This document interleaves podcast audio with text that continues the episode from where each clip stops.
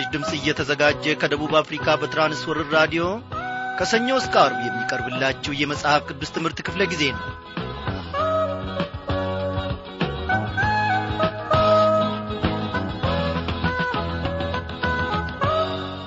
በየስፍራው ያላችሁ በዚህን ሰዓት ራዲዮናችሁን ከፍታችሁ ከጌታ ማዕድ በረከቱን ለመቀበል የተዘጋጃችሁ ታላላቆችና ታናናሾች ሰላምታችን በጌታ በኢየሱስ ክርስቶስ ስም ይድረሳችሁ። እንደምናመሻችሁ በጌታ የተወደዳችሁ አድማጮቼ ዛሬም ተከታታዩን መጽሐፍ ቅዱስ ለዘመናችን ጠቃሚ ነውን የሚለውን ርዕስ ተመርኩዘን የምናጠናው ወይም ስናጠና የነበርነውን ትምህርት ዛሬም ይዘንላችሁ ቀርበናል። ዛሬ እንግዲህ አምስተኛውን ክፍል አብረን እንመለከታለን ማለት ነው። እግዚአብሔር አምላካችን ለእኔና ለእናንተ በጎነትን አድርጎ እነሆ ዛሬ ደግሞ እንደገና በፊቱ ቆመናል። እግዚአብሔር ይክበር ይመስገን። በሰቆቃ ያለፋችው በመከራ ያሳለፋችሁ ጊዜ ዛሬ ሙልጭ ብሎ አልፎ ሊሆን ይችላል። ዛሬም ደግሞ ምናልባት እነሆ ችግሩ ሁሉ አልፈታ እያለ ቋጠሮው ሁሉ አልፈታ እያለ በአንድና በሁለት ምክንያት የምታነክሱ ሰዎች ልትኖሩ ትችላላችሁ በእግዚአብሔር ፊት ጸንቶ መቆምን የመሰለ ምንም ነገር የለም። እግዚአብሔር ታላቅ ነው። በሥራውም ታላቅ ነው። እጅግና ታላቅ ነገርን ደግሞ ማድረግ ያውቅበታልና እናንተ ወገኖች በእግዚአብሔር ፊት ጸጥ ብላችሁ ቆሙ እርሱን ተስፋ አድርጉ። አዎ እስከ መቼ እንታገሳለን? የመከራው ብዛት ጫጫታውና ጋጋታው ክብደቱም ደግሞ ታላቅ ነው ትሉ ይሆናል አዎ ለእግዚአብሔር ግን ወገኖቼ ምኑም አይደለም። እኛ እንደ ተራራ ያየነው እኛ እንደ ብረት እነሆ ይጠነክራል ብለን ያወራንለት ነገር ለእግዚአብሔር ምኑም አይደለም። እግዚአብሔር የአንበሳን አፍ መዝጋትን ያውቅበታል የአለቆችን ብትር የጨካኞችን ብትር ደግሞ መሰባበርን ያውቅበታል። እግዚአብሔር የክፉ አድራጊዎችን ወጥመድ ይሰባብራል። ዛሬም እንደ ቀድሞው የእግዚአብሔር እጅ ብርቱ ነገርን ማድረግ ታውቅበታለች። እግዚአብሔር ኃያል ነውና። እግዚአብሔር መንፈስ ነው ለሥጋም አይጨብጥ። እጅግም ታላቅ ነው በሰው የማይገመት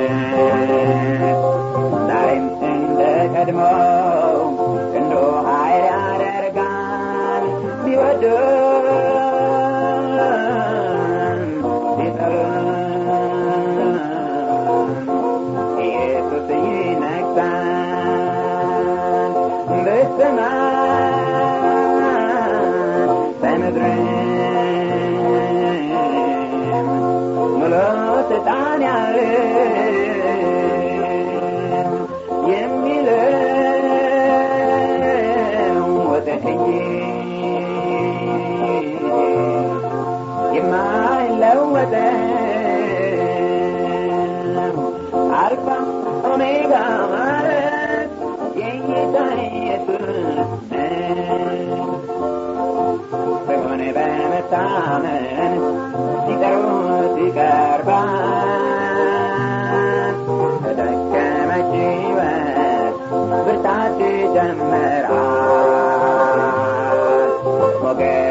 ጸጥ አርጎ ሰላምን ይሰጣል።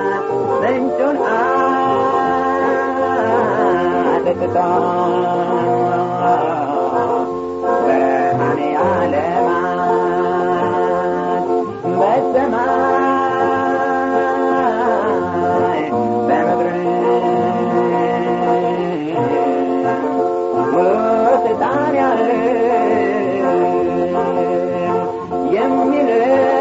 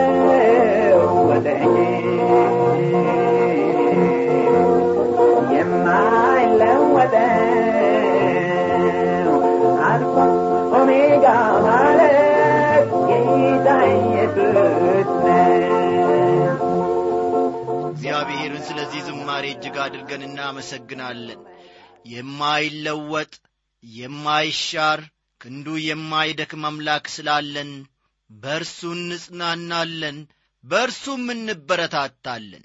እግዚአብሔር ለዘላለም ይክበር ይመስገን። እንጸልይ። ጌታ እግዚአብሔር አምላካችን ሆይ አንተ ማለዳ ማለዳ ምሕረት አዲስ ነው። እግዚአብሔር ሆይ በዚህች ምሽት ደግሞ ምሕረትህን ተስፋ አድርገን በቸርነትህም ተማምነን ወደ መቅደስህ መጥተናል። እግዚአብሔር ሆይ ወደ መቅደስህ መጥተናል በዚህች ጊዜ። እኔም ሞንኩ ታላላቅ ወገኖቼ ታናናሽ ወገኖቼ በምሕረትህ ጥላ ታምነን አንተን ተስፋ አድርገን የልጅን የኢየሱስ ክርስቶስን የመስቀል ፍቅር ፊት ለፊት እያየን እግዚአብሔር ሆይ ወደ አንተ መቅደስ መጥተናል። ተቀበለን ጌታ ኢየሱስ ክርስቶስ። ሰውን ችላ አትልም። በደለኛ ነው። ሌባ ነው። ዘማዊ ነው። ገዳይ ነው። ኀጢአተኛ ነው ብለ እግዚአብሔር ሆይ ወደ ውጭ አትጥለንም። ዛሬም አንተን ለሚፈልግ ልብ ዛሬም ምሕረትን ለሚሻ ልብ በልጅ በኢየሱስ ክርስቶስ ውስጥ እየተመለከትክ ደግሞ በፍቅር እሽታ እኛን ትሸከመናል። የፍቅር አንቀልባ ምንጊዜም አይደርቅም። አቤቱ አባቴና አምላኬ ሆይ ከአንተ እቅፍ ስንኰበልል ወርደን ከአንተ እቅፍ እየየ ብለን ወደ ገዛ ምኞታችን ስንኰበልልና ስንጠፋ እግዚአብሔር ሆይ ከባዘንበት ከጠፋንበት ምድር ደግሞ እንደገና አንተ በፍቅር እያባበልክ ወደ ራስህ ትመልሰናል። ዛሬም ይህንን የሚፈልግ ልብ ብዙ አለ። እኔ እፈልጋለሁ ወንድሜ አለማየሁ ይፈልጋል። ጌታ ሆይ አቤቱ አምላኬ ሆይ ቀኑን ሙሉ ስንት ጊዜ እንዳሳዘን በዚህች ቀን ውስጥ ብቻ ስንት ጊዜ እንደ በደልን አንተ ታውቃለ በዐይናችን ሰርቀን በዐይናችን በድለን በእግሮቻችንና በእጆቻችን የነጻን እንዳልሆን እናውቃለን። እግዚአብሔር ሆይ ወደ ጸጋ ዙፋን ወደ ታላቁ ምሕረትህ ደግሞ አሁንም መጥተናል። ተቀበለን እግዚአብሔር ሆይ አንተ በደልን የማትወድ አምላክ ነህና ክፉ ከአንተ ጋር አያድርም። በከንቱ የሚመኩ በዐይኖች ፊት አይኖሩም። ክፉ አድራጊዎችን ሁሉ ጠላ። ሐሰትን የሚናገሩትን ታጠፋቸዋለ ደም አፍሳሹንና ሸንጋዩን ሰው እግዚአብሔር ይጸየፋል። እኔ ግን አለ ዳዊት ባሪያ እኔ ግን በምሕረትህ ብዛት ወደ ቤት እገባለሁ። አንተን በመፍራት ወደ ቅድስና መቅደስ እሰግዳለሁ አለ።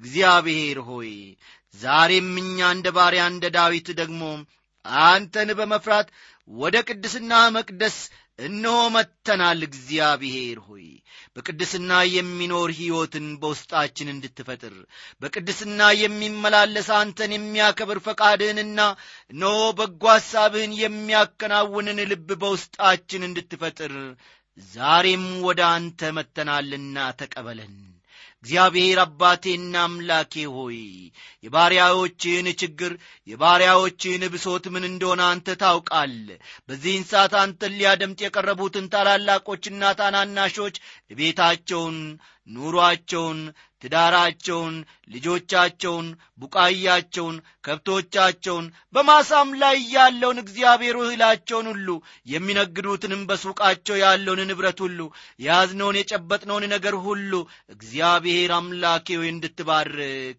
እንደ ፈቃድህም ደግሞ እየተገለገልንበት ለሌላው የምንተርፍበትን ጉልበትና አቅም እንዲሁም ልቦናን እንድሰጠን እንጸልያለን። በዚህን ሰዓት ደግሞ ጌታ መንፈስ ቅዱስን ልከ ቃልህን ተናገረን። እውነትህን የሚገልጥ እግዚአብሔር ሆይ ጌታ መንፈስ ቅዱስን በእኛ ልብ ውስጥ እንድታሳድር በዚህን ሰዓት ወደ አንተ እንጸልያለን። ስለ ሰማህን ክብር ለስም ይሁን። በጌታችንና በመድኃኒታችን በኢየሱስ ክርስቶስ ያው ስም አሜን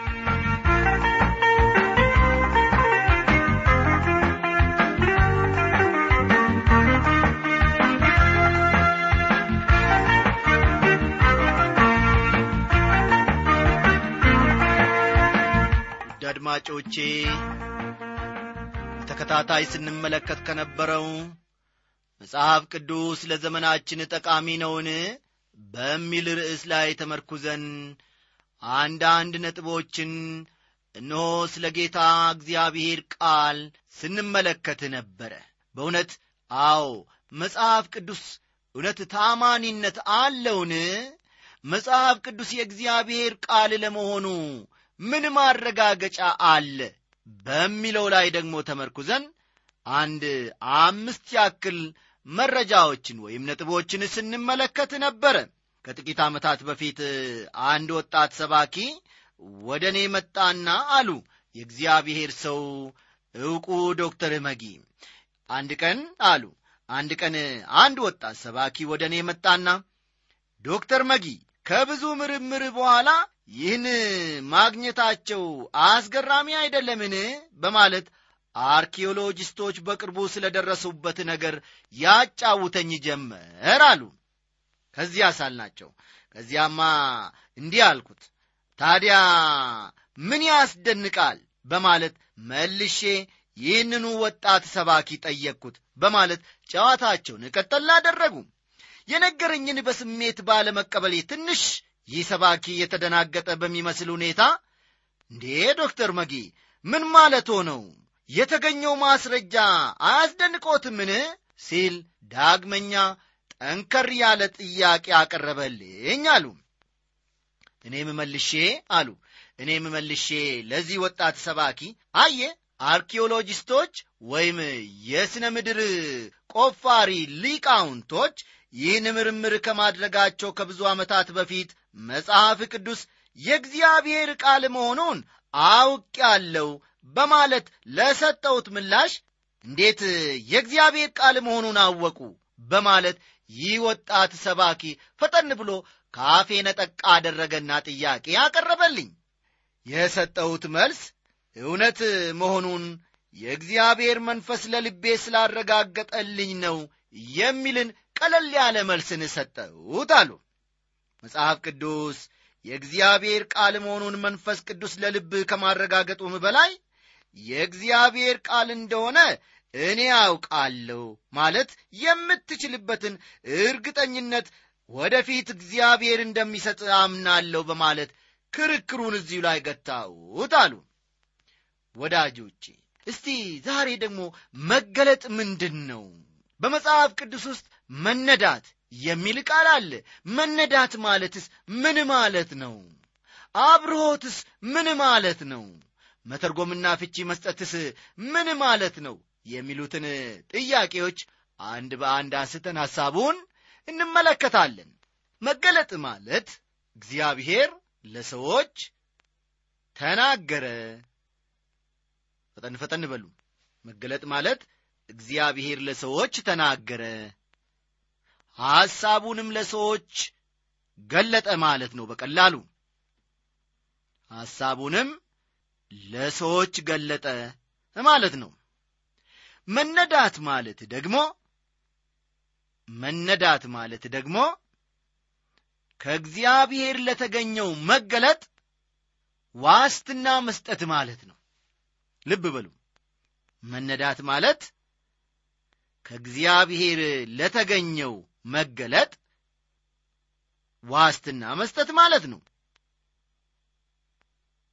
አብርሆት አብርሆት መንፈስ ቅዱስ አስተማሪና ከሰዎች ጋር ግንኙነት እንደሚያደርግ ሲያመለክት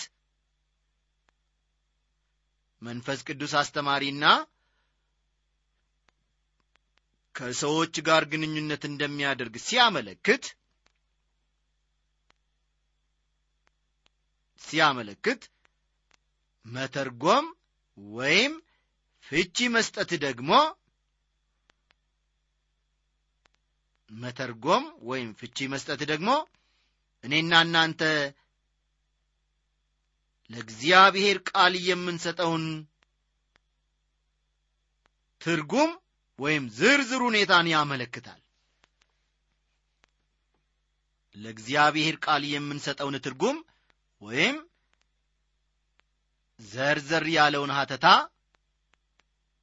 ያመለክታል ማለት ነው። እስቲ ስለ መገለጥ አንዳንድ ነገሮችን እንበል።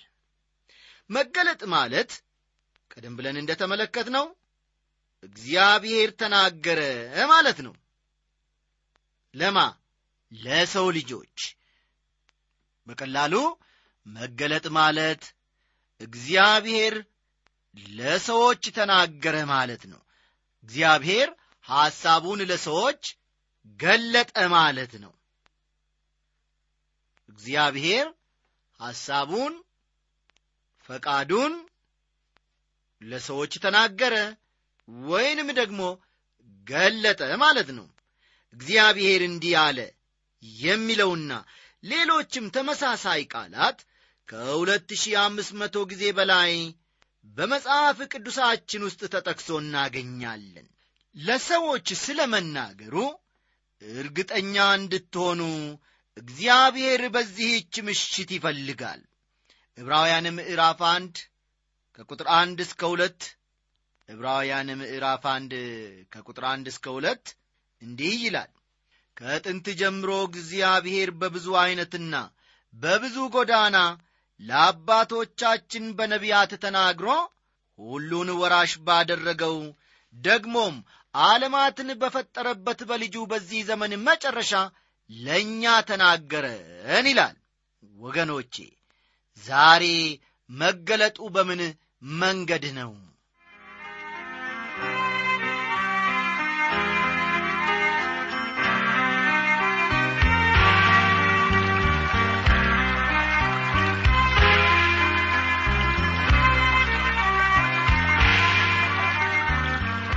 እስቲ አሁን ደግሞ አለፍ ብለን ስለ መገለጥ የሚያወሳውን ክፍል አንድ በአንድ በጥቂቱ እንመለከታለን።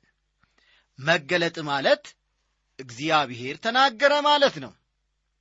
ቀደም ብለን እንደ ተመለከትነው መገለጥ ማለት እግዚአብሔር ለሰዎች ሐሳቡን በጎ ፈቃዱን ገለጠ ወይም ተናገረ ማለት ነው እግዚአብሔር እንዲህ አለ የሚለውና ሌሎችም ተመሳሳይ ቃላት ከሁለት ሺህ አምስት መቶ ጊዜ በላይ በመጽሐፍ ቅዱስ ውስጥ ተጠቅሰው ይገኛሉ።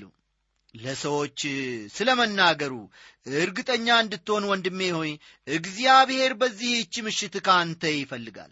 በዕብራውያን ምዕራፍ አንድ ከቁጥር አንድ እስከ ሁለት ዕብራውያን ምዕራፍ አንድ ከቁጥር አንድ እስከ ሁለት እንዲህ ይላል ከጥንት ጀምሮ እግዚአብሔር በብዙ ዐይነትና በብዙ ጎዳና ለአባቶቻችን በነቢያት ተናግሮ ሁሉን ወራሽ ባደረገው ደግሞም ዓለማትን በፈጠረበት በልጁ በዚህ ዘመን መጨረሻ ለእኛ ተናገረን ይላል።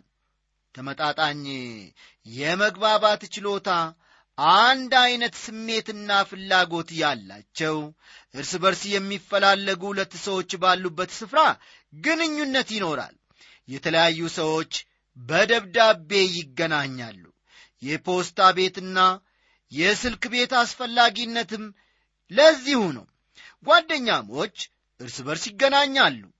ርቆ የሄደ ባል ለሚስቱ ውብ ደብዳቤ ይጽፍላታል። በትምህርት ወይም በሥራ ምክንያት ከቤት የተለዩ ልጆች ለወላጆቻቸው የደረሱበትን ሁኔታ ያሉበትንና የገጠማቸውን ነገር ሁሉ ዘርዘር አድርገው ይጽፋሉ። ይህ ሁሉ ታዲያ በዘመናዊ ቋንቋ የመገናኛ ዘዴ ወይንም communication ይባላል። ልብ ለልብ የምንገናኝበት መንገድ ነው። ሄለን ኬለር የተባለች ዐይኗ የማያይና ጆሮዋ የማይሰማ ከሰዎች ጋር ምንም አይነት ግንኙነት ስላልነበራት ሴት ታሪክ ሳነብ ምንኛ እንደ ተደነቅ ወገኖቼ አስታውሳለሁ። በኋላ ግን ከፈጣሪዋ ጋር ግንኙነት የምታደርግበት መንገድ ወይም በር ተከፈተላት። ምናልባትም እናያለን እንሰማለን ከምንለው እኔና እናንተ ካለን ግንኙነት ይልቅ የእርሷ እንደሚበልጥ አስባለሁ። እንግዲህ ይህን ሁሉ መሠረት በማድረግ አንድ በጣም አስፈላጊ የሆነ ጥያቄ ላቀርብላችሁ እፈልጋለሁ። የተወሰነ መረዳት ከሰጣቸውና በአምሳሉም ከፈጠራቸው ፍጡራኑ ጋር እግዚአብሔር ግንኙነት ማድረጉ ምክንያታዊ ነውን? እኔና እናንተ ከእግዚአብሔር መገለጥን ካላገኘን በስተቀር እግዚአብሔር እንዲናገረን አሁኑኑ እንጠብቀው እንዲናገረን ከጠበቅነው እግዚአብሔር በእውነት በግልጥ ይናገረናል። በብሉይ ኪዳን ዘመን እግዚአብሔር በነቢያት በኩል ተናግሮ ነበረ። አሁን ደግሞ በክርስቶስ አማካይነት እግዚአብሔር ተናግሮናል የሚለውን የዕብራውያን መልእክት ጸሐፊ ቃል ታስታውሱ ይሆናል። እግዚአብሔር የሚናገረን ዛሬ ለእኔና ለእናንተ ቋንቋው በቃሉ አማካይነት ነው። መጽሐፍ ቅዱስ በውስጡ ስድሳ ስድስት መጽሐፍትን ያካትታል። በእያንዳንዱ መጽሐፍ ውስጥ እግዚአብሔር ይናገረናል። በጎ ፈቃዱንና ዓላማውን ለእኔና ለእናንተም በዚሁ በቃሉ አማካይነት ይገልጥልናል። መጽሐፍ ቅዱስን በተመለከተ አንድ ስሙ ያልታወቀ ጸሐፊ በአንድ ወቅት እንዲህ ብሎ ነበረ። መጽሐፍ ቅዱስ የእግዚአብሔርን ሐሳብ የሰውን ሁኔታ የደህንነትን መንገድ የኀጢአተኞችን ፍርድና የምዕመናንን ደስታ ይዟል። ትምህርቱ የተቀደሰ ነው። ሕግጋቱ የጸኑ ናቸው። ታሪኩም እውነት ነው። ፍርዱም አይናወጥም ጠቢብ ትሆን ዘንድ አንብበው ትድን ዘንድ ጠብቀው። የሚመራህ መብራት የሚደግፍህም ምግብ የምትደሰትበትም መጽናኛ አለው። ካለ በኋላ ቀጠል ያደርግና ይህ ጻፊ መጽሐፍ ቅዱስ የመንገደኛ ካርታ የመናኝ ምርኩዝ የአይሮፕላን ነጂ መምሪያ የወታደር ሴይፍ የክርስቲያንም ሕግ ነው። በዚህም አለ በዚህም ገነት ይገኛል መንግሥተ ሰማይ ይከፈታል የገሃነም በሮች ይዘጋሉ አለ። አብይ መልእክቱ ክርስቶስ ዕቅዱ የእኛ ደህንነት ግቡም የእግዚአብሔር ክቡር ነው። የማስታወስ ኃይልን ይሞላ ዘንድ ልብን ይገዛ ዘንድ እግሮችንም ይመራ ዘንድ ይገባል። ዘወትር በዝግታና በጸሎታ አንብበው። የሀብት ማዕድን የክብር ገነት የደስታም ወንዝ ነው። በሕይወትህ ሳለህ ተሰጥቶሃል በፍርድ ቀንም ይከፈታል ለዘላለም ይታወሳል። ከፍተኛውን ኃላፊነት ያስከትላል። ለታላቅ አገልግሎትም ዋጋ ይሰጣል። ቅዱስ ትእዛዛቱን የሚያቀሉትን ሁሉ ደግሞ ይኮንናል ሲል ይህ ጻፊ የደረሰበትን በሕይወቱ የሚያረጋገጠውን ጽፏል። እኔና እናንተስ ወገኖቼ ምን እናስባለን? መጽሐፍ ቅዱስ የሚያጽናና የሚያበረታታ አዘንተኛውን አይዞ የሚለው ብርቱ ነኝ የሚለውን ደግሞ በርታ የሚለው የሚያጸናው የሚያቆመው መሆኑን አዎ ያለፈውን መጪውንም የአሁኑንም ያለማወላወል በትክክል የሚገልጥ እንደ እግዚአብሔር ቃል ያለ ማንም የለምና በእርሱ እንታመን። መጽሐፍ ቅዱስ የእግዚአብሔር ቃል ነው እግዚአብሔር ለእኔና ለእናንተ ለቤተሰባችን ለዓለማቱ ሁሉ በዚህ ቋንቋው ይናገራል። በእርሱ እንታመን። እግዚአብሔር ለዘላለም ይክበር ይመስገን።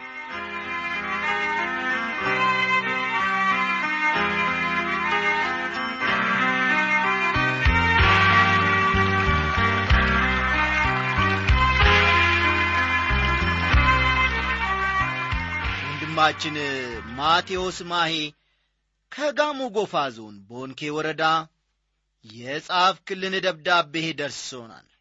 ወንድማችን ማቴዎስ ማሄ የእግዚአብሔር አብ ፍቅር የልጁም የኢየሱስ ክርስቶስ ሰላምና ጸጋ ባለህበት ስፍራ ይብዛልህ እያልን እኛም ሰላምታችንን በዚህ በአየር ሞገድ አማካኝነት በራዲዮ እናቀርብልሃለን። ይህ የመጽሐፍ ቅዱስ ትምህርት በራዲዮ የቱን ያክል ሕይወትን እንደ ጠቀመ የቱን ያክል እንዳጎለበተ የቱንም ያክል መረዳቱን እንደ ሰጠህ ደግሞ ገልጠ ጽፈህልናል። እግዚአብሔር ይመስገን። ወንድማችን ማቴዎስ እግዚአብሔር በዚህ በራዲዮ ሞገድ አማካኝነት የመጽሐፍ ቅዱስ ትምህርት እንድትማር አድርጎ እነሆ አንተ እስክትገረምና እስክትደነቅ ድረስ ደግሞ ጌታ መንፈስ ቅዱስ ሕይወትህን በየቀኑ እያሳደገ እያጎለበተ እያገለገለህም ነው። ሌሎችም ወንድሞችና እህቶች እናቶችና አባቶችንም እንዲሁ እቤታቸው ደርሶ እያገለገላቸው ነው። በበረሃ በጫካ የአገርንም ግዳጅ ለመወጣት በጦር ሜዳ ያሉትን ኖ በማረሚያ ቤት በተለያየ ዐይነት ሁኔታ ውስጥ ያሉትንም ወገኖች ሁሉ ይህ የእግዚአብሔር ቃል በሬዲዮ ሞገድ አማካኝነት ደርሶ ሕይወታቸውን እየሠራ እያጣፈጠ እያሳደገ ነው።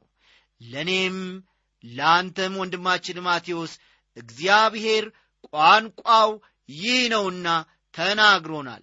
እንደ ተናገረን ደግሞ እኔ እናንተ አባታችንን አክብረን ትእዛዙን በቤቱ ውስጥ መመላለስ በቤቱ ውስጥ ደግሞ ማገልገል መቻል አለብን እግዚአብሔርን ምን ይሳነዋል? እግዚአብሔር ባለ ብዙ ሀብትን አልመረጠም። እግዚአብሔር ባለ ብዙ ማዕድናትን ወይም ደግሞ በተለያየ ዐይነት መንገድ የከበሩትንም ሰዎች አልመረጠም። እኔ እናንተን የተጣልነውን የተረሳነውን እግዚአብሔር በቃሉ አማካኝነት ደርሶ ደግሞ አገለገለን አነሳን። እግዚአብሔር ድሆችን አይጥልም። እግዚአብሔር የተቸገሩትን ደግሞ አይቶም ምንጊዜም ቢሆን እግዚአብሔር ከአንተ ጋር ነውና በርታ። እግዚአብሔር ሥራው ድንቅ ነው። አቻም የለው አቤት የኔ ጌታ ወደር የለው። አቻም የለው አቤት የኔ ጌታ ወደር የለው። አቻም የለው አቤት የኔ ጌታ ወደር የለው። አቻም የለው አቤት የኔ ጌታ ወደር የለው ጌታ እኮ ነው እርሱ የኔ ጌታ ጌታ እኮ ነው ጌታ እኮ ነው እርሱ የኔ ጌታ ጌታ እኮ ነው እንግዲህ በጌታ የተወደዳችሁ ክብሯን አድማጮቼ በፊት ለፊቴ ያለው ሰዓት ጊዜው መቃረቡን ያመለክታል። ልንሰነባበት ልንለያይ ለዚህች ምሽት ደግሞ የግድ ነውና። እንግዲህ ነገ ደግሞ የእግዚአብሔር ፈቃዱ ሆኖ የዚህን ተከታይ ክፍል ይዘንላችሁ እንቀርባለን ጻፉልን ጸልዩልን። ደናደሩ እያልን ስንሰናበታችሁ በቴክኒኩ በኩል ከእኛ ጋር እስካሁን የቆየው ወንድማችን አለማየሁ ዳዊት ነው። በትምህርቱ በኩል ደግሞ እኔ አበበ ከበደ ወርቄ ነኝ። ሰላም። ጠላቶቼን ሁሉ አሳፍሯል። ለረዳኝ ክብር ይገባዋል።